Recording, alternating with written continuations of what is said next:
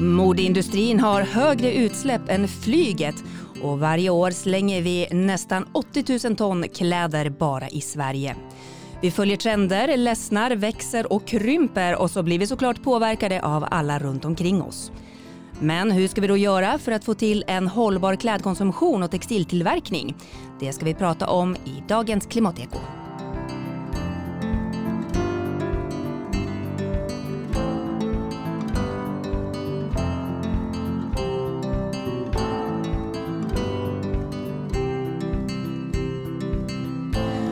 Med i studion finns forskaren och eh, sociala medieexperten Anna-Karin Nyberg som också har drivit sitt eget klädmärke tillsammans med underbara Klara och varit delaktig i Fact Movement vars syfte varit att förändra modebranschen.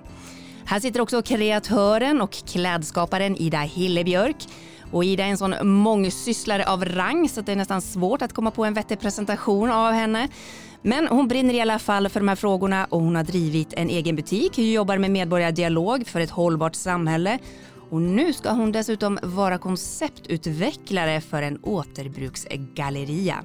Jag som håller i Klimatekot heter Elin Leijonberg och vid min sida har jag idag också Eduardo Pettersson, energi och klimatrådgivare på Umeå kommun. Kul att ha er här. Kul, Kul att vara här. Tack så mycket. Mm. Kul att vara här. Om ni kort skulle sammanfatta problematiken med dagens klädindustri. Vad säger ni då?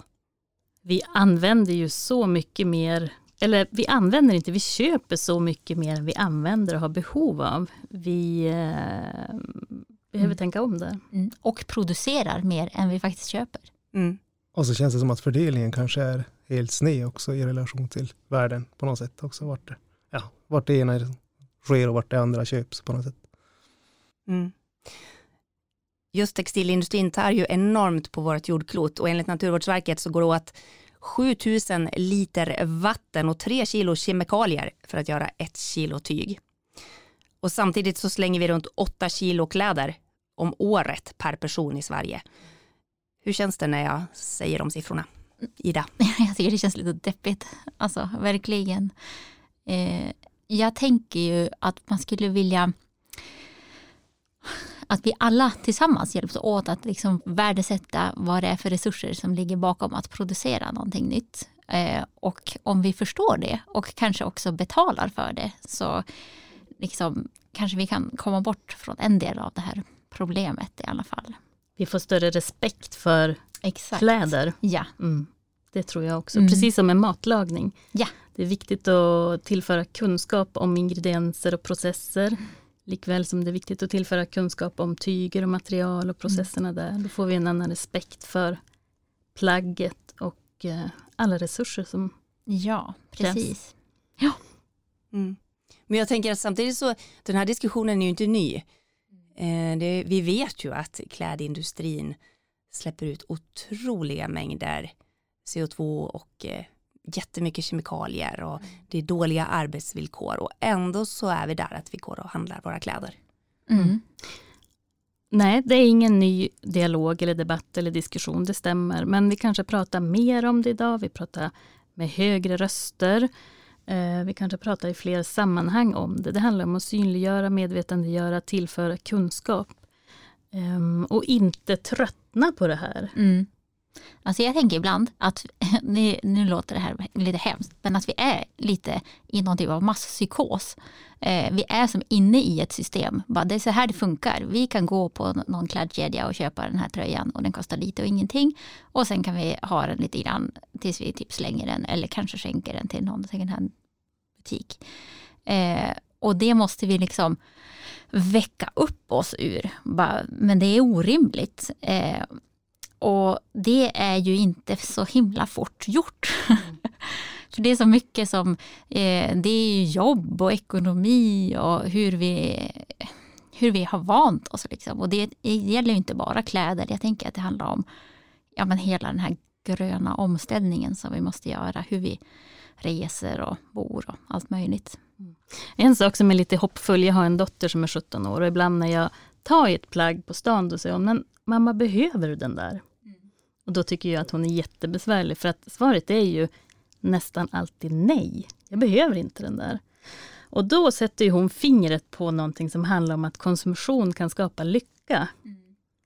Så det är ju helt fantastiskt när det kommer en yngre generation och är besvärlig. Det finns en jättespännande dokumentär på Netflix som handlar just om det här. Att vi kan köpa oss lycka genom att handla och konsumera. Så den, den kan jag rekommendera att titta på. Den heter Minimalism på Netflix. Men det är ju också så himla dubbelt. Mm. Jag har aldrig varit någon stor konsumerare för att jag har valt andra karriärsvägar och eh, aldrig tjänat några pengar så det skulle inte vara ett alternativ.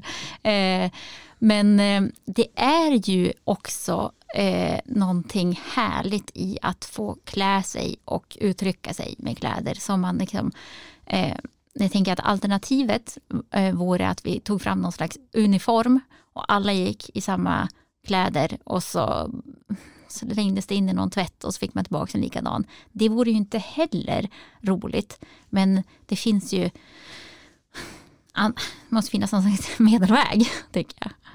Ja, kläder är ju viktigt för identiteten, det är ett sätt att uttrycka vem jag är. Ja. Men det som är så spännande med den här um, lekfullheten som bland annat finns i Fact Movement, som jag vet vi ska prata om lite senare, det är mm. ju att vi lär oss sy om, göra om, ja. hitta nya användningsområden, vända och, på en tröja bak och fram. Plötsligt blir det jättehäftig, lite bar rygg. Och, snygg. och jag tänker, om man då är ute efter ett personligt uttryck så mm. är ju det en jättebra väg att gå. För ingen kommer ju att ha en likadan stil som du mm. eller ens ett likadant plagg. Om man vågar typ sätta saxen i det eller trycka någonting eller sätta en patch eller inte mm. vet jag. Alltså. Och, och, idag finns det ju jättespännande förebilder på Instagram till exempel. Mm. Anna Lidström med rötterna i Umeå. Super, super cool. eh, som verkligen banar väg och visa hur roligt det kan vara att leka och återbruka och liksom mm. trolla. Och hon, hon gör ju någonting urhäftigt. Hon blir ju en förebild med sina galna skapelser. Mm. Både, tänker jag, som person, mm. att hon liksom tar ut svängarna, men mm. också stilförebild. Mm, absolut. Ja, eh, hon Fler sådana. Mer, mer, mer, mer Anna, Lidström. Ja, mm. Tack.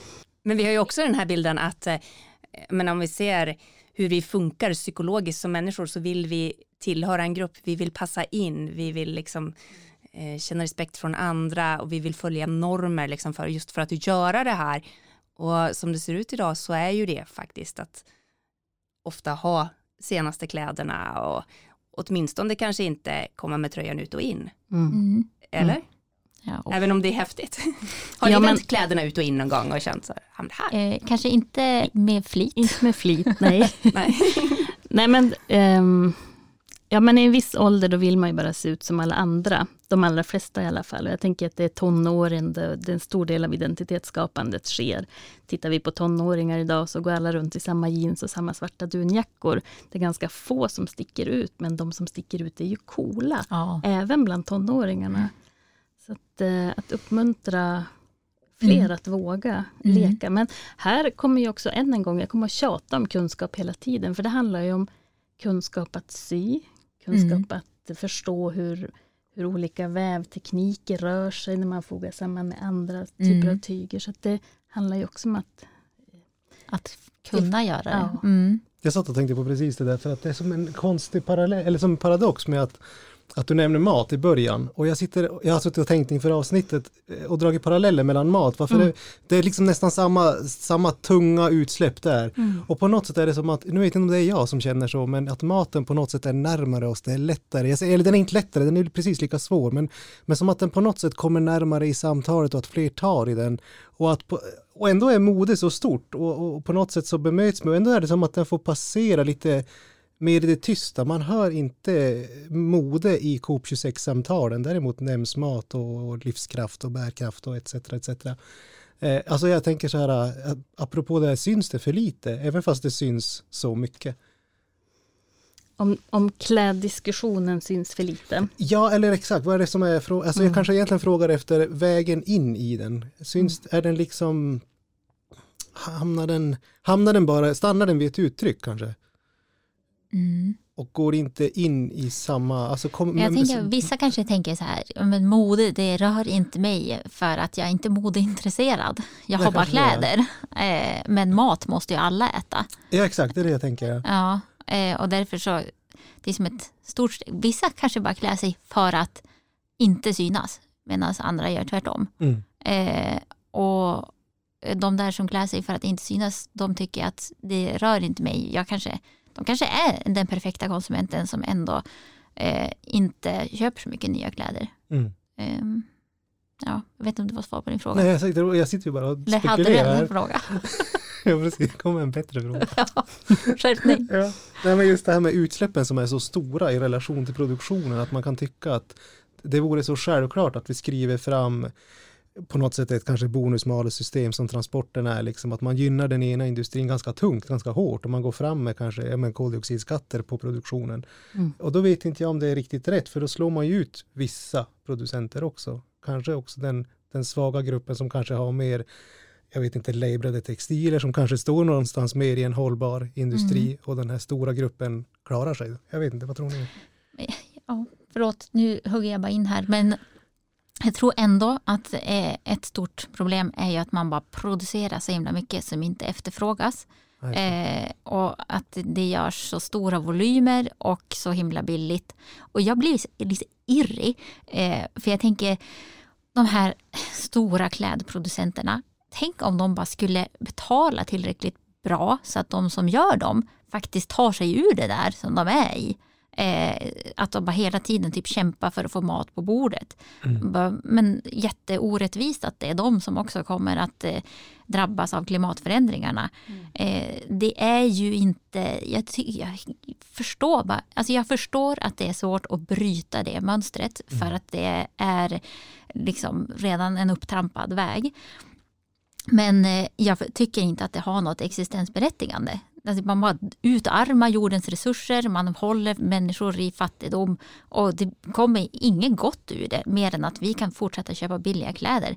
Det är orimligt. Ja men det är orimligt och det är Ja. pengarna som får styra här, Ja, vinsterna. precis. Mm. Eh, så jag vet inte riktigt eh, om man kan, eh, alltså jag har ingen bra, här, man borde införa en beskattning på koldioxid. Men visst är det vissa märken som har i alla fall prövat idéer om att man betalar en viss pris för att man på något sätt kompenserar för den här vattenomsättningen eller den egentliga, det egentliga värdet i form av energi.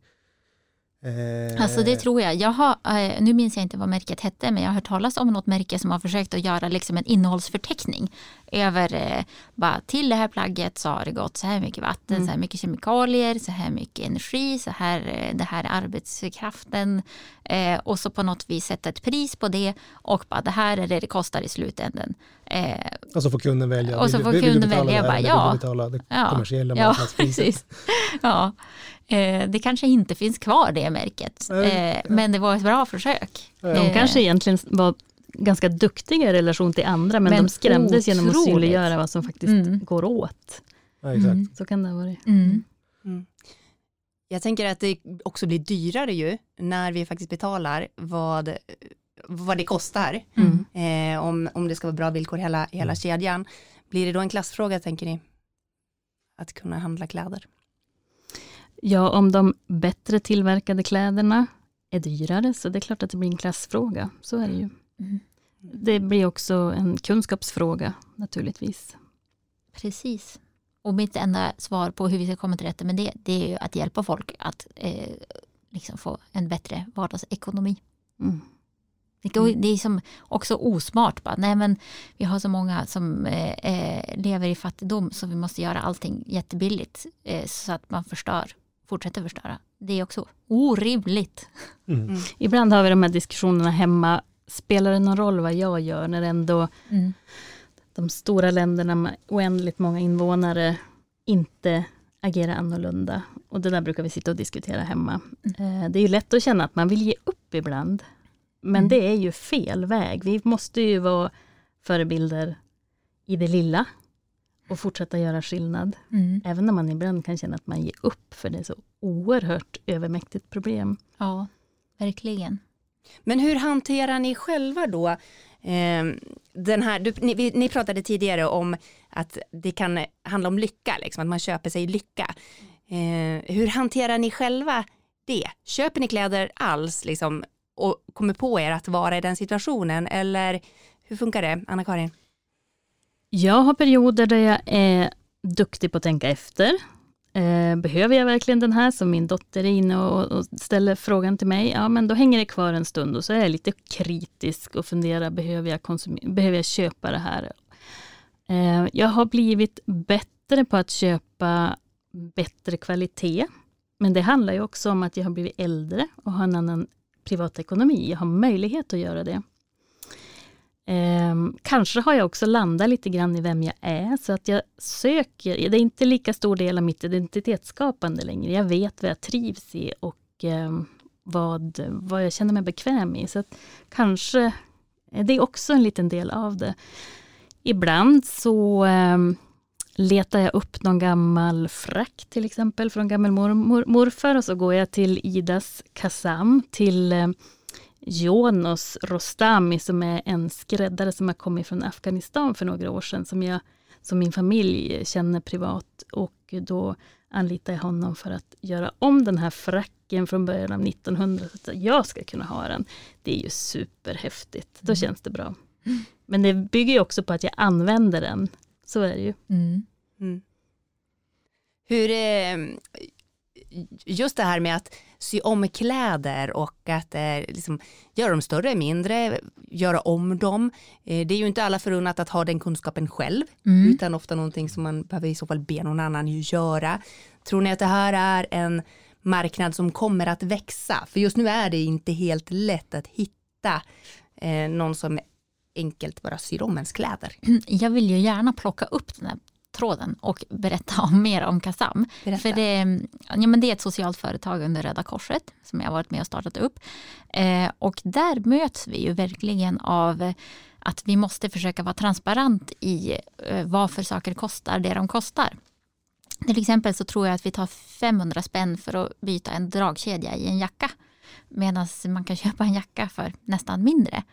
Eh, och Eh, då försöker vi liksom att eh, göra den här eh, innehållsdeklarationen. Bara, men dragkedjan kostar så här mycket. Eh, vi tar 350 kronor i timmen och det kan jag redovisa exakt för varför vi behöver det. Eh, och jämför man det med liksom en snickare så är det en rätt billig eh, summa. Men liksom, vi har ju alla våra kostnader med lokaler och maskiner och så. Eh, och min poäng här är att eh, vi måste försöka, det är någon typ av folkbildning i att kunna så här, eh, förstå varför det är eh, för billigt att köpa nytt och varför det kostar så här mycket att laga någonting. Eh, för det sitter liksom inte någon som skär guld med täljkniv på Kasam utan det är liksom för att få det här att gå runt så behöver vi ta 350 kronor i timmen. Um, men det har ju gått någon generation. Det har varit ett generationstapp där vi inte har gått till sömmerskan eller skräddaren. Mm. Våra föräldrar och far och morföräldrar de gjorde det. Det var något naturligt. Då hade man en eh, förståelse för vad kläder eh, kostar för någonting, hur man skulle vårda det. Mm. Och kanske det lite de här ekonomier. resurserna bakom. Med vart kommer, jag menar, tänk, jag vet inte riktigt när det var, men liksom, när, när folk odlade lin mm. och bara slog det för hand och höll på och vet inte vad det heter. Ja, men vi har ju tappat all den här kunskapen. Det är en eller ett par generationer där det blir ett glapp där vi inte har med oss kunskapen från produktionen. Mm, exakt. Hantverksföreningen skickar ut det på tal om det. En kvadratmeter lin eller några kvadratmeter lin. Jag mm. hoppar på det i år. Jag kände jag måste få se hur det ser ut när man gör det. Jag slängde ut lin bara för att få prova att odla det. Ja, fick du något då? Jag fick och det har växt och jag har bara inte hunnit ta reda på allt. Men nu bor vi ju norr också, det är lite annat när hösten kommer tidigare. Men de har varit jätteduktiga på att beskriva hur man gör, mm. hanteringen och hela hantverket igenom. Och jag tänker att, eh, som svar på frågan också, att jag tror det bara kommer att bli viktigare och viktigare. Och så skulle jag vilja kommentera just det här med den här dragkedjan, apropå mm. produkter, för jag har själv något exempel där jag har gått till eh, skomakare och det har varit liksom produkter som kanske andra inte alls vill ta i, speciellt inte kommersiella butiker. Och så var det, det var, jag är gammal skidåkare, och så är det ett, ett bindningssystem som helt enkelt har gått ur tiden. Så kostnaden för att egentligen alltså köpa en ny produkt, alltså en ny pjäxa, skulle innebära då att byta bindningssystem, att byta en massa, massa med grejer. För att det liksom ska synka ihop hela vägen mm. för att jag ska kunna åka skidor mm. igen. Och då står det liksom färdiga grejer i garaget. Mm. Och han byter den här kedjan för några hundra kronor liksom. Och det har sparat mig, alltså jag skojar inte, det är många, många tusen lappar vi pratar om. Mm. Så jag tänker också att det lyfts inte heller fram, eh, alltså värdet av, av, av, produkter som helt enkelt inte går att ersätta med en ny. Mm. Alltså det är, det är ju pjäxor som kommer att stå sig också. Det är också material som är gjorda kanske äldre tillbaka som håller väldigt bra. Mm. Jag tänker det måste finnas oändligt sådana, med mm. sådana exempel. Som försvar till ja. värdet att faktiskt gå dit och att mm. söka upp det. Och, ja. När du nämner pjäxor då börjar jag tänka på skor också. Vi har ju nya makeriet här i Umeå som ju är en ganska ny etablerad eh, verksamhet där man bland annat jobbar med att laga läder och laga skor och väskor och jackor. Och här har man så otroligt mycket jobb nu så att man hinner inte med. Visst är det härligt att höra? Mm. Ja, Verkligen. Liksom. Okay. Men de är också mycket duktiga på att få ut och berätta om ja. vad det är de gör. Ja. ja. Så det är mer sådana företag. Mm. Mm. Men Anna-Karin, du eh, var involverad i det här konceptet Fact Movement. Ja. Ni jobbade väl ganska mycket med just precis det här? Ja, precis. Jag var med och drog hem projektet och sen hade vi en projektledare här, Anna i Umeå, som, som Anna Moström som jobbar med gruppen och jag följde med kanske mer som en forskare. Ja, men vi plockade ut eh, tio personer som hade lite större Instagramkonton, inte jättestora, men vi tänkte att de har möjlighet att påverka andra, de kan influera andra. Och eh, här handlade det om att ja, det har sin ursprung, sitt ursprung i Borås. Återigen, då går vi tillbaka till Anna Lidström i Borås och hennes kollegor, där de gjorde en pilot för ett par år sedan för att testa det här konceptet Fact Movement. Facts, alltså fakta, vi behöver kunskap och act, vi behöver agera för att skapa förändring. Och de gjorde en pilot och nästa år så fick de ny finansiering och så startar man flera sådana här fact movements samma tidpunkt runt om i Sverige. Där man på, i olika städer då jobbade 10 och 10 så jobbar man med att öka sina kunskaper om klädvård, laga saker, underhålla saker, man utmanar sig att inte köpa nytt.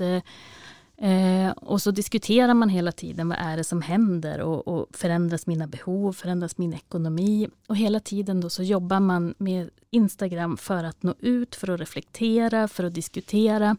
Och inte bara diskutera inom gruppen utan förhoppningsvis då starta en dialog på arbetsplatsen, kanske under fikarasten, att man börjar prata om vad man gjorde i Fact Movement och på så vis skapas små, små ringar på vattnen överallt och i alla de här städerna. Och här i Umeå hade vi möjlighet att starta en sån här Fact Movement-grupp som jobbade under nio månaders tid. Nu var det nästan ett år innan det var klart för att det, det hände ju jättemycket spännande och de kunde liksom inte få nog av att vara, vara en del av det här. Och jag vet att jag samlade upp eh, reflektioner i slutet av den här omgången och någon berättade att hon hade fått ett presentkort på Åhléns i julklapp men hon kunde för sitt liv inte förstå vad hon skulle ha det till. Och hon beskrev sig själv som en stor konsument i början. Men nu visste hon inte riktigt vad hon behövde för någonting. Så hon mm. kunde inte använda upp det här presentkortet. Det tycker alltså jag är häftigt. Jag älskar fact. Jag tycker att det här är ett jättebra exempel på, för vi pratade om det här med normer. Eh, och mitt exempel på att vi är i en masspsykos. Eh, att det här är liksom ett, man måste liksom försöka punktera den här bubblan och liksom eh, successivt sprida ut eh, den här eh, synsättet på hur vi konsumerar eh, och hur vi kan ställa om och lära oss nya saker. Mm. Vilka fler resultat såg ni i det här i Fact Moment då, när du tittade på det? Ja, men eh, många fick ju en annan ekonomi. Man fick pengar över, man kunde göra andra saker tillsammans med familjen eller man kunde börja spara pengar. Så ekonomi, ekonomin var ju närvarande i diskussionerna. Eh, man lekte mycket mer med identitetsuttrycken än tidigare. Eh, kläder blev ännu mer lekfullt. De här som man plockade in i, i gruppen hade ju ett stort intresse i grunden för mode men nu blev man ännu mer uttrycksfull och, eh, experimentera. Mm. Har du kunnat se om det här är någonting som lever kvar också efteråt hos dem? Nu är det ett tag sedan jag pratade med dem, men jag tänker att de startar ju diskussioner på, på arbetsplatsen och, och det var liksom naturliga samtalsämnen var de än tog sig fram. Så jag tror att de har gjort avtryck. Det är fler som har tänkt i liknande banor och det är så, så vi måste göra. Vi måste prata om det hela tiden och hålla samtalet levande och inspirera varandra och lära varandra. Jag tänker, för att bara bryta in, just det där att inspirera, det tänker jag är eh, om vi tittar på hur vi använder sociala medier så är, handlar det ju jättemycket om att det är influencers som kanske får de har hittat en affärsmodell hur de ska marknadsföra olika plagg. Mm. Eh, och då blir man inspirerad och när man känner den där inspirationen då vill man ha det plagget och så går man och köper det. Och det är typ så det funkar. Men om vi hittar andra sätt att inspireras eh, på andra eh, men liksom in, inte gå och köpa någonting nytt eh, så har det som samma funktion mm. men ett mycket bättre resultat. Mm. Eh, och eh, jag måste bara säga hur jag själv jobbar med, eh, med kläder och hitta uttryck och det här. Eh, så jag börjar ju närma mig 40 nu. Eh, och har liksom, för, för jag, bara, jag, jag känner att jag måste hitta en ny stil. Jag känner mig inte som mig själv längre. Eh, och så har jag fått två barn och så vidare. och Så vidare. Eh, så jag vill slå ett slag, inte för att det är ett okänt forum, men Pinterest. Där kan jag hänga hur mycket som helst, jag älskar det. Och så skapar jag alltså moodboards för min nya stil. Och så tänker jag bara, ja men den där byxan den skulle jag kunna sy. Eller typ de där skorna eh, skulle jag verkligen vilja ha. Nu har jag snöat in på att jag verkligen vill ha ett par högklackade loafers. och då har jag börjat kolla liksom. Blocket, Tradera, Selfie, ja, sådana forum. Eh, och bara, är det någon som lägger ut någonting? Eh, och eh, jag har ett exempel på ett par bruna eh, mockastövlar som jag har letat i typ tre år. Men jag vill verkligen inte köpa de nya, det skulle kännas så knäppt. Eh, så, men, och till slut, alltså för ett halvår sedan, då bara såg jag dem och så beställde jag dem begagnade och så kostade de kanske 300 kronor, superbilligt. Eh, och nu när jag har dem så tycker jag ju både, jag älskar stilen, jag har ju liksom handplockat, jag vill ha ett par bruna sådana skor. Eh, och dessutom så vet jag att jag har lagt så mycket tid på att hitta dem och jag har köpt dem begagnat. Så det är eh, liksom att hitta de där grejerna som man vill ha, ha lite tålamod eh, och så sen eh, ja, bära dem med stolthet. Mm. Mm jag måste få bidra med det tredje benet och som, jag känner mig helt akterseglad. För jag är verkligen inte i de här forumen och jag undviker dem aktivt. Jag Men däremot försöker jag liksom bidra med att, att försöka hitta förebilder. För det jag, jag känner att det är det du pratar om. Ja. Att liksom så här, vad, vad är det de där människorna gör som jag kan adoptera på något sätt och ta till mig. Jag menar så här, när jag började, ja men kanske äta mer vegetariskt, då var det ju för att man har, man har människor i sitt nätverk eller nära som gör, eller som lever ett annat liv.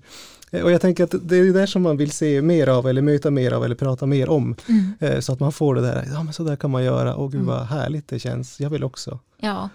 Så. Men sen, jag förstår ju att inte alla är tillräckligt brydd för att vänta i tre år med att hitta ett par bruna mockastövlar.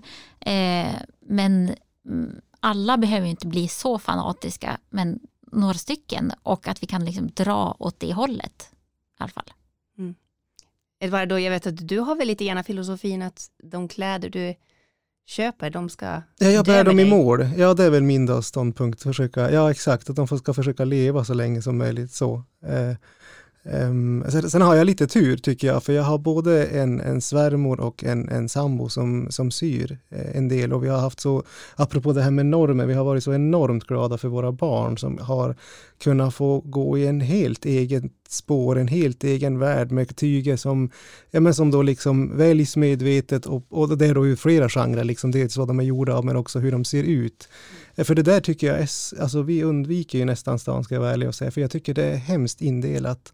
Och allt ifrån storlekar och sånt, typ, en förskräcklig könsuppdelning. Ja, men verkligen. Som, ja. Jag har också haft tur, för vi har fått ärva mycket kläder till ja, våra barn. Och, eh, det, jag glömmer lätt bort det när man ska prata om mode och kläder. att det finns barnkläder också. För jag är så upptagen med mig själv. Men eh, eh, jag är jätteglad för att eh, de, vi har köpt så här, eh, dels har vi ärvt mycket och sen har vi hittat jättebilliga klädpaket vid typ Facebook köp och säljgrupp. Eh, och det var till och med så att eh, vi hittade något klädpaket och så sen behövde vi nya kläder kanske ett år senare. Eh, så var det någon som hade lagt ut och så sa vi vi köper dem. Då åkte vi dit, då var det samma person. Eh, ja. Så vi, vi hade som en bra cykel, vi var i synk.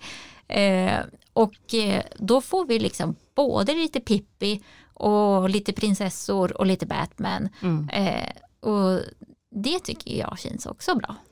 Ja, men det är jätteviktigt att, att eh, inte gå in i de där fördefinierade avdelningarna för pojkar och flickor. Mm. Jag la oändligt mycket tid på att hitta neutrala kläder, färgglada kläder, glada, snälla, funktionsdugliga kläder. Till, jag har en pojke och en flicka. Um, så det, det la jag väldigt mycket tid på när, jag var, när de var små. Sen utvecklade de ett eget intresse så, så småningom. Sen fanns det också ganska mycket sparat på vinden hemma hos mina föräldrar från 70-talet. Så de gick också runt och såg lite roliga ut emellanåt. Och då tänker jag ibland på den här 40-talistgenerationen eller föräldragenerationen. Vi kan skoja lite hårt med dem och tycka att de sparar på allting. De kan inte slänga saker. Men det finns ju någonting väldigt hållbart och smart i det här. De kommer ju också från en efterkrigsgeneration där det inte fanns hur mycket som helst av allting. Det handlar mm. om att vända på kronorna och vara smart med materialen. Och den här lilla, vi, vi kanske uppfattar det som en hamstringsådra, men i själva verket är det ju någonting klokt och hållbart och någonting att lära sig av. Men Ida, jag vet ju, du och jag, jag har ju pratat tidigare kring just ja. barnkläder och normer. När jag och overaller. Ja, precis. Och jag intervjuade dig kring det här. Ja. Eh, och då började jag själv tänka ganska mycket på vilka kläder jag ger mina barn. Jag har mm. två stycken pojkar, eh, en tvååring och en sjuåring. Eh, och började köpa hem lite andra typer av kläder till honom. Okej, jag köpte nytt då. Mm. Eh, han vägrade ha dem. Mm. Jag köpte någon jättefin så här, lila tröja med ett jättefint tryck. Nej, det skulle han inte ha. Jag tänker att det är ganska svårt för de börjar tidigt med att ha sin egen vilja om vad de ska ha på sig och mm. vad som är rätt och inte rätt. Han är sju år nu, eh, i två års tid så har han varit väldigt bestämt om vad som är coolt och inte coolt. Mm. Men så måste det ju också vara, man kan ju inte bestämma att du pojke, du måste ha rosa. Alltså, eh, man kan ju presentera det för dem. Men sen måste de väl ändå få välja lite grann.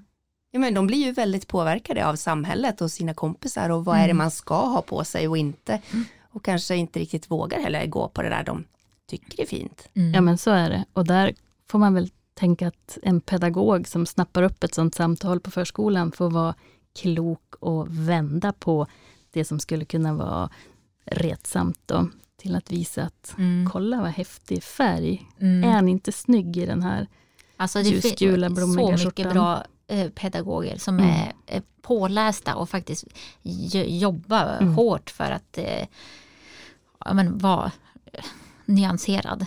Eh, jag vill bara säga en sak apropå det här med overaller. Så tänker jag att det är en sån där typisk sak som vi tror att vi måste köpa ny och så eh, växer de ur den till nästa år och så köper vi en ny och kanske säljer den på Facebook eller någonting om vi orkar det.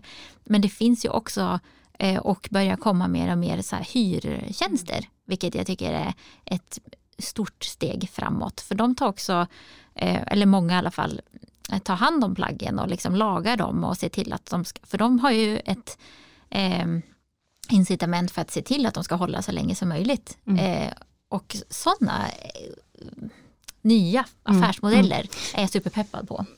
Jag jobbar i ett affärsutvecklingsprogram som heter Future Retail Lab och eh, det finns vid Expression, företagsinkubatorn här i Umeå. Och bland annat så jobbar vi med Nya Makeriet som jag nämnde tidigare. En annat jättespännande företag vi jobbar med det är Minioplaneten. De, är, de håller till i Övik och de jobbar mycket i sociala medier på Instagram genom att eh, köpa och sälja barnkläder second hand och det är så himla häftigt för deras verksamhet, den bara växer och växer och växer och det här är en affärsmodell som funkar. Då blir man ju också glad mm. när man förstår att fler, fler och fler får upp ögonen för att återbruka barnkläder. Mm. Mm. vilket leder mig osökt in på att det, detta fina företag kommer att eh, flytta in i en återbruksgalleria som jag jobbar med. Eh, jag vet inte riktigt när. Eh, jag tror att det blir efter årsskiftet. Jag är superpeppad och ivrig och skulle gärna ha de här nu. Eh, men men det är ju någonting som jag jobbar med nu. Du måste berätta mer om ja, den. Tack, tack, tack för frågan. Eh, jo, eh, det är alltså, jag fick i uppdrag av Umeå kommun, Vakin, Diös och Companion att eh, Ja, jag titulerar mig konceptutvecklare för jag tycker att det passar bäst. Men det är ingen som har sagt att jag är det. Men eh, jag ville liksom, jag tycker att en återbruksgalleria är typ något av det coolaste man kan göra just nu när det kommer till handel. Eh, och eh, så kom jag på, jag satt så här brainstorma, vad, vad kan den heta för någonting? Jag bara, mm, ekosystemet, ja det låter lite coolt. Eh, jag hade några fler förslag som var av tveksam eh, idé, Men eh, sen så bara slog det mig, för jag lekte med så här re bla bla bla någonting. För, eh, och så jag bara, men revolt är ju så sjukt coolt som en käftsmäll på det liksom traditionella systemet. Eh, och så kom jag på taglinen joina revolutionen. Och det här är alltså ett ställe som jag bara vill fylla upp. I min dröm, då har jag bara fyllt upp hela gallerian med olika lagningstjänster. Man ska kunna laga kläder, skor, telefoner, vet jag, tvättmaskiner, allt möjligt som går sönder. Eh, och sen ska man kunna köpa second hand. Man ska kunna köpa något som är upcyclat, eh, kläder och inredning. Eh, typ något svincafé. Jag ser framför mig en juicebar eh, och typ vegancafé. Och så har vi massor med kurser. Man ska få lära sig själv att laga. Eller det skulle vara jättekul om vi kunde hitta något samarbete med Frack Movement till exempel. Mm. Eh, och bara, det här är den nya tidens konsumtion. Men det måste också i den här gallerian finnas något typ av hängutrymme som inte är kopplat till konsumtion. Eh, där vi bara bygger community och eh, heja på varann. Eh, så att bara så att ni vet så jobbar jag med det. Men hur långt har ni kommit i den processen då? Eh, ja, det sitter nu eh, reglar uppe för att eh, bygga shop-in shop eh. Och så ska jag då klä in de väggarna med återbrukat material som ska komma från Vakin. Eh, det är ett litet trick i det här då, för det bygger ju på att det ska komma in material som vi kan använda. Eh, och det är väl ungefär det som jag är mest stressad för nu. Jag har inte så mycket material. Att Men vad behöver du för någonting då? Jo, jag önskar mig OSB-skivor, plywood, brädor, eh, korrigerad plåt, ja, typ lite sånt. Du kanske får in lite grann efter att den här podden har sänts. Alltså eh, om ni lyssnar så adressen är Kungsgatan 52. ja, men det är ju en urhäftig vision och ett jätteviktigt arbete ja. som du bedriver och eh, att få in alla de här Eh, förebilderna under samma tak är ju spännande. Jag, jag tänker att... det också. Och mm. i, i, återigen den här eh, någonting för att normförändra men också tänker jag om, det, om vi ska försöka sluta med allt som är dåligt så kanske det försvinner en massa jobb. Och det vill man ju inte. Det vill vi ju inte. Ingen, ingen vill ju bli av med jobbet och vi vill inte bli av med skatteintäkter och så vidare. och Så vidare. Eh, så det vi måste göra är ju att hitta de nya jobben. Och det tänker jag, ett sånt här ställe kan liksom hjälpa till att bara, vi slutar med linjär konsumtion och så hittar vi de här cirkulära affärsmodellerna och så boostar vi dem. Och, och det måste ju eh, hänga ihop med att det finns konsumenter som väljer dem. Vi kommer bland annat till exempel att eh, ta in en Zero Waste-butik som heter Vågen som säljer mat och typ hygienprodukter utan Eh, förpackning. Så man tar helt enkelt med sig sin lilla glasburk och så väger man in den och så fyller man den med någonting och så väger man ut den och så betalar man för innehållet. Eh, det är ju liksom ett meck folk måste ju orka ta med sig de här förpackningarna när man kanske, man är ju säkert på en mataffär för att handla allting annat, mjölk och bröd och allt möjligt. Eh, så då måste man ta den här liksom omvägen.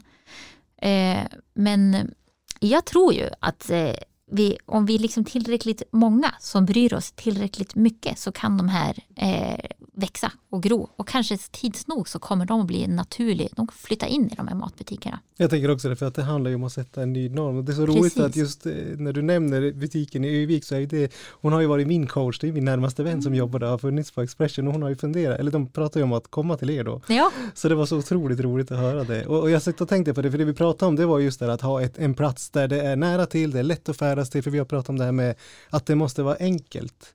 Jag menar, alltså, vi är väl alla någonstans föräldrar i barnåren och sådär och det är ju per automatik inte enkelt alltid liksom och jag tänker att det är det är det ni gör som mm. är så fantastiskt för det finns ju samma problem inom alla andra instanser om det då är energi eller det är mat eller det är att det finns ingen samordning. Mm. Det är massa liksom stuprör som fyller enskilda nischer och så blir det bara eh, väldigt, väldigt liksom mycket av allt istället. Mm. Så att det blir nära till Men allt. Sen hoppas jag också att det här eh, ska bli ett ställe som verkligen känns så här ja, men den här inspirerande istället då mm. för att gå till en stor klädbutik och, och ta in det på det viset som vi är vana vid. Eh, så kommer man in här och det är liksom snyggt. Det måste ju, man kan inte bara ge folk återbruk och så bara köp det för det är bra.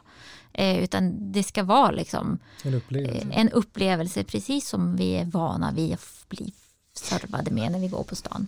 Men sen är ju allt det här vi pratar om nu, det är ju ett utforskande, det är ett prövande. Jag tänker på eh, en experimentmiljö, test, testbädd är liksom ord som kommer upp i mitt huvud när jag hör dig. Mm. Eh, det är också så viktigt att, att någon har ett metaperspektiv eller någon står på sidan av och tittar, vad är det som funkar, vad är det som inte mm. funkar, hur kan vi förändra beteenden och annat. Mm. Då är det också häftigt att vi har ett universitet i Umeå som man kan haka på, som kan kanske vaska fram, vad är det i det här mm. som kan göra skillnad och bidra till någonting. Mm. Och så hoppas jag att man ska hitta saker som faktiskt blir skalbara. Så att det mm. inte bara handlar om mm, ett problem i det här är ju att varje, om man tänker en, en inredningsbutik som ska jobba med att eh, ta tillvara på något gammalt och så ska man renovera upp det och sälja det.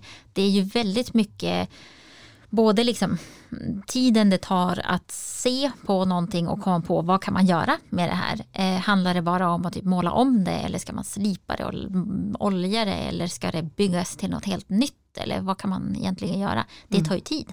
Och sen själva att göra det tar tid så det blir liksom en väldigt individuell handpåläggning på varje produkt vilket gör att det också blir dyrt. Eh, jag har glömt bort vad min poäng var med det här. Eh, men Ja, men vi, vi landar väl återigen i det, det vi började i, att vi måste få en större respekt och kunskap ja, om exakt. material och metoder och tidsåtgång. Och så skalbart var det skalbart. jag mm. pratade om, att det är ju svårt att få det skalbart och eh, att det liksom är en person ska sitta med en idé och göra den och sälja den och hur får man upp liksom eh, omsättning och en effektivitet mm. i det hela. Eh, det skulle man ju vilja ha med sig. Någon, sitter det någon liten forskare som funderar på så hör av er till mig kan ni få vara med på något kul. Sitter hon inte här? Eller jo, oh, sitter ju faktiskt den här. Universitetet är fullt med spännande studenter och forskare som säkert skulle tycka ja. att det är spännande att utforska ur olika perspektiv. Mm. Mm. Finns det några förebilder i det här för dig Ida? Eh, ja, jag har ju förebilder lite grann överallt men just eh, alltså, kring det här, jag ramlar över folk hela tiden men det, jag hänger rätt mycket på sociala medier och försöker luska reda på eh, men nu senast, vad var det då? Var det Fact Movement eller var det Anna Lidström som la upp eh, och tipsade om lite olika spännande designers som fanns eh, som jag genast gick in och kollade på och blev jätteinspirerad. De gör så, vilket fantastiskt hantverkskunnande. De, det är som magi. De tar något gammalt skruttigt och så gör de om det till någonting jättefint. Eh, ja, så det är eh, eh, alla de här designerserna som finns överallt med all sin kreativitet och hantverkskunskap. Det är ju förebilder. Men sen, ja, alltså Greta tycker jag är ju super, super cool.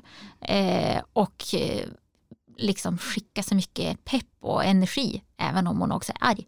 Men eh, det är ju, det, det är kanske jag mer... tänker, får jag flika in? Ja, jag sitter och på. tänker så här, alltså Youtube, Mm. som på något sätt idag har vridits nästan till rena instruktionsfilmer i nästan vilket som helst. Det finns liksom homecrafting och det finns alltså jag menar, street hacks av alla de slag liksom. Och där satt jag och tänkte på att hantverk globalt känns ju stort. Är det något ni tittar på, på tal om det? Alltså mer hur, hur man fixar grejer på olika, olika sätt liksom. Och, Men det är väl, det är ju, det som är häftigt är ju att man kan ha så nischade intressen och så hittar man sina likasinnade och det är Mm. ju mm. det häftiga med sociala medier där man kan samlas kring Youtube och olika instruktionsfilmer. Och ja så. men Så exakt, att det, det, känns som att det finns man kan ha hur nischat intresse som helst och ändå hitta ett helt gäng där ute i världen där man kan diskutera vad det nu är för något man har nördat in sig på Ja, på ett häftigt sätt. Apropå affärsmodeller, eh, fast det var ett tag sedan vi pratade om det, men så tänker jag att det skulle kunna vara liksom en ny typ av affärsmodell. Man, är, man tar fram en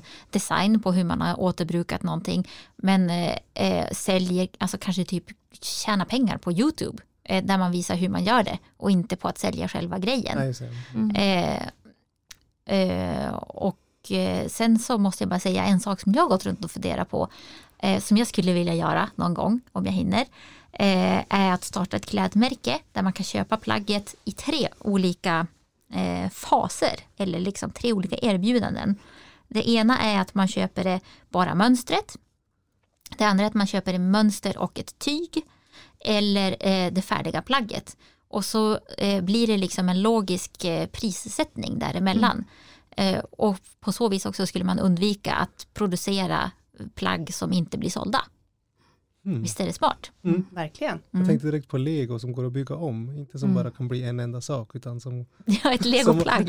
ja, men, ja, ja, men, så här, Intressant. jag tänker på min son som, han älskar när det är, ja men det finns ju sådana byggen där, det- där det liksom är flera grejer du gör av dem och då blir det ju något mer. Mm. Eh, apropå det. Mm.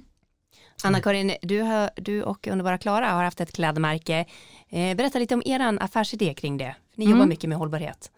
Ja, men precis. Och allting för oss började i någon slags irritation. Vi stod på scenen och vi behövde välskräddat så att det föll bra. Och eh, då fanns det svart och mörkblått att välja bland.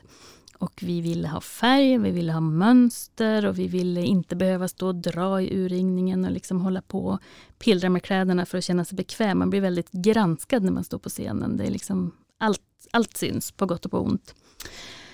Eh, och då fick vi någon idé om att amen, vi provar att göra det här själva.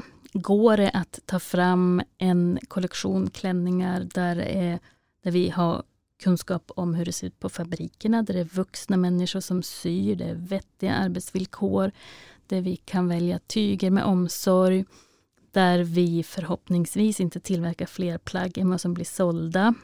Eh, där någonstans börjar vi experimentera. Och Eh, vi tillverkade ett begränsat antal av varje modell. Så eh, sålde det slut på en timme, då var det slut. Ehm, plaggen var numrerade, vilket också gjorde att jag vet att jag har nummer 165 eller nummer 32. Det kändes lite speciellt. Jag var lite rädd om min nummer 32.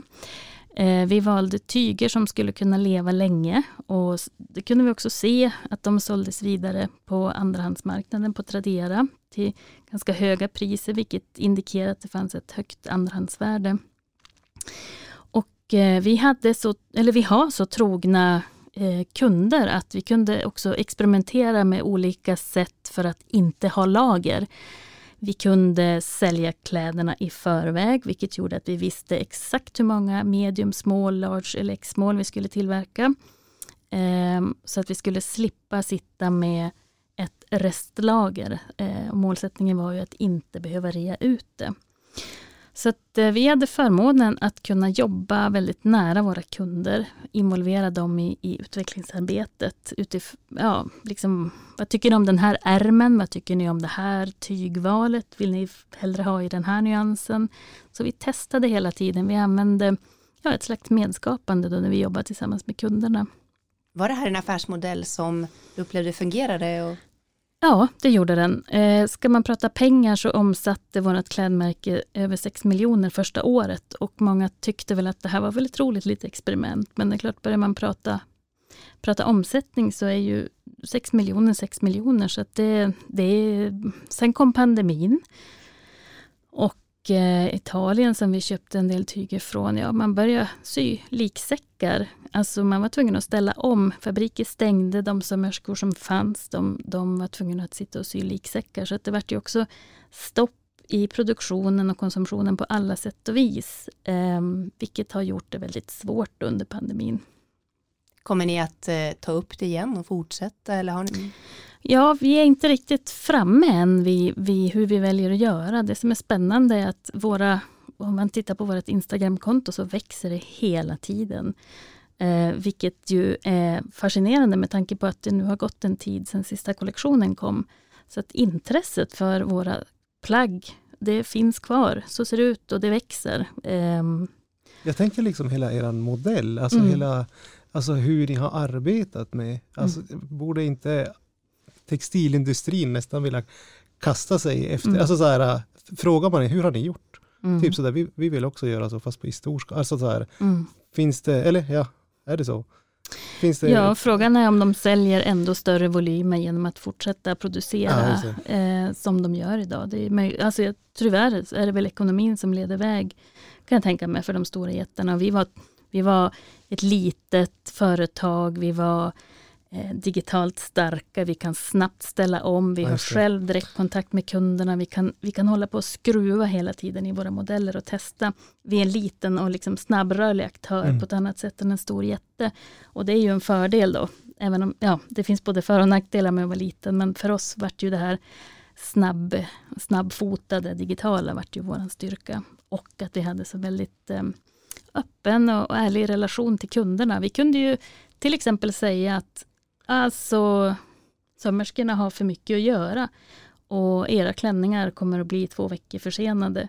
Och så är det. Vi vill inte pressa dem mer. Vi vill inte att de ska jobba övertid. Ja men okej, sa vår kundbas. Det tycker vi låter rimligt. Vi bär era plagg med stolthet. Vi vet att vi liksom väljer något annat än, eh, än de stora kedjornas snabba massproducerade. Så att vi hade en väldigt tolerant, och, eller vi har en väldigt tolerant och medveten målgrupp. Som också har råd att köpa det här märket. Det kostar ju mer än att gå på de stora kedjorna och handla. Som en följdfråga, jag tänker i samma andetag när du nämner just näthandel och handel generellt och så corona. Vad, vad Mm. tänker ni kring just näthandeln och kläder och, och vart det har tagit vägen nu? Och hur möter vi det? Ja, det är ju, det växer ju fram nya mönster hela tiden. Eh, där människor köper hem flera, flera storlekar av samma plagg och prövar och skickar tillbaka. Och det, blir liksom, det, det blir ett naturligt sätt att köpa och pröva hemma. Och det är klart, det tär enormt mycket. Eh, det, det, det är starka krafter. Även om man hör att många unga kommer underifrån och är mer medvetna, miljömedvetna, så vet jag, Men jag inte. tänker så länge man liksom får och kan Mm. och det är billigt eh, så liksom, då är det som att det på något vis är eh, då är det okej.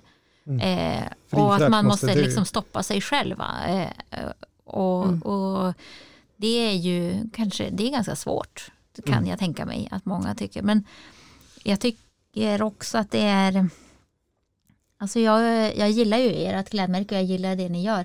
Men när man är i det här Mm.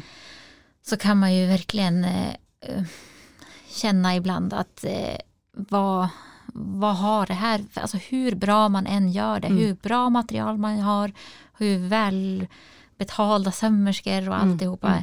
Vad har det för existensberättigande? Jag Mm. hörde någonstans eh, eller läste, jag, jag har inte källa på det här, men att det finns så mycket kläder så att vi kan klä sex generationer framåt som redan är producerade. Mm. Eh, och det där är ju, det brottas jag med i alla fall, Mm. att känna för till slut känns det som att man kan inte göra någonting. Eh, och, och jag älskar att, att sy och designa och skapa liksom en, en värld runt mina Mm. idéer och tankar. Och liksom, eh, ska det då inte kunna finnas eller kan man hitta andra sätt att göra det på? Så jag tänker att man kanske kommer undan lite grann med att eh, jag försöker tänka på att hitta återbrukat och jag vet att det finns till exempel man kan köpa sån här deadstock, alltså det som blir kvar från stora producenters eh, eh, ja, det som de helt enkelt inte producerar upp. Och det kan vara liksom 100 meter, vilket jag tycker är rätt så mycket. Eh, Så har vi jobbat också. Vi har köpt Mm. de här tygerna som har blivit kasserade av Mm. någon, någon eh, Men stor då, kedja. samtidigt så blir jag, tänker jag, men är man inte bara med och underlättar att de då kan fortsätta business as usual? Välja och kasta bort. Ja. Precis. Ja, alternativet är att bränna de där tygerna. Då kan man tycka ja, men ganska bra att de inte brände men samtidigt bidrar man till Ja. att skapa nytt. Och, ehm, tänk om man kunde leka med affärsmodellerna så att man bygger in någon slags eh, återbruks eh, ehm, dimension i jag köper den här klänningen och ju fler varv den snurrar runt hos mina vänner eller andra kvinnor Mm. desto att det på något vis syns i affärsmodellen att det faktiskt är lång livslängd. ja, det kan vi klura på du. Det kan vi klura på. Ja. Mm. Jag som jobbar med energifrågor sitter ibland och tänker att kan den ha en naturlig reglering? Speciellt där vi står nu med höga energipriser därför att maten det är både något man spår men det är också något som syns direkt. Nästan direkt från november blev ju matpriserna högre och jag tror att våren kommer att visa det ännu tydligare. Eh, kan, går det att säga något om textilindustrin där? Att den, går den samma väg eller är den på något sätt ännu billigare än våran mat? Alltså jag måste erkänna att jag kan inte liksom den traditionella storskaliga modeindustrin. Jag har liksom tagit mig in i det här via typ att jag har sytt saker själv och sen Mm. varit med och försöka få upp någon lokal produktion eh, för att jag tycker det är bra. Den är mindre sårbar också. ja, eh, ja, men och att man vill här, se saker på plats. Mm. Bara, men hur, ja, och att jag ville ha den här sociala dimensionen, att det då skulle ge arbete till människor som av olika anledningar kan stå en bit från arbetsmarknaden, den liksom traditionella arbetsmarknaden. Eh, men så för mig är det otroligt abstrakt att tänka i de här eh, jättevolymerna och att skicka saker. Alltså, jag tänker bara, skulle jag vara chef på ett sånt företag så skulle jag må, jag skulle må så dåligt så jag förstår inte att det kan finnas folk som är det och att det fortsätter. Förlåt, men så tänker jag. Hur lätt eller svårt är det då att eh, hitta kompetensen lokalt att göra sådana saker? Alltså jag, jag har ju förmånen att få lära känna många afghaner till exempel som har kommit till eh, min hemkommun Vännäs och Vännäsby men också till Umeå. Och här kommer ju många hantverkare som vi ju inte känner till. Eh, Mm. Några har du fått kontakt med Mm. Ida och, och, och på olika sätt eh, arbeta med och det är ju Ja, fantastiskt. men då, då tänker jag att alltså, många, då är dels eh, hantverksskicklighet, eh, men vi har ju något knasigt system där det är liksom en byråkrati upp till öronen att starta företag. Eh, så jag tänker ändå, mm, man ska ju hitta något sätt att liksom göra det lätt för dem att starta olika typer av hantverk, både liksom textil men också trä, metall och allt möjligt. Kanske till och med producera något material lokalt. Typ lin. Det skulle jag tycka var så himla coolt. Jag, jag, tror att det går. Det blir säkert jättedyrt men jag tror att det går att odla storskaligt. De gör ju viskosen i Övik. Är det något som är aktuellt att man leker med? Så träfibern här som Ja, alltså... skrumpnar ihop helt när man tvättar Ja. den. Men om man stryker den så blir det en pikétröja igen. Jag eh, tror att det finns olika typer av viskos. Eh, och nu är jag lite grann ute på djupt vatten för jag är inte jättebra på material.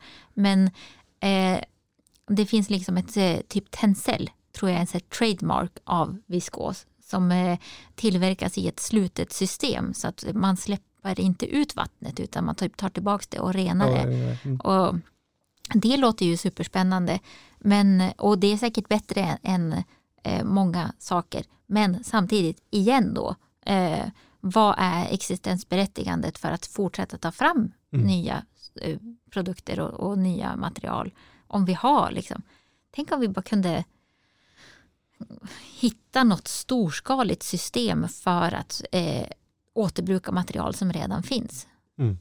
utan att behöva liksom bryta ner det och spinna nya trådar och väva nya tyger utan bara klippa sönder plaggen och sy ihop dem. Mm. Ja. Spännande. Avslutningsvis Ida, när öppnar gallerian? Eh, vi säger eh, i början på december. Spännande. Kul. Stort tack för att ni kom till Klimatekot och tack till dig som har lyssnat.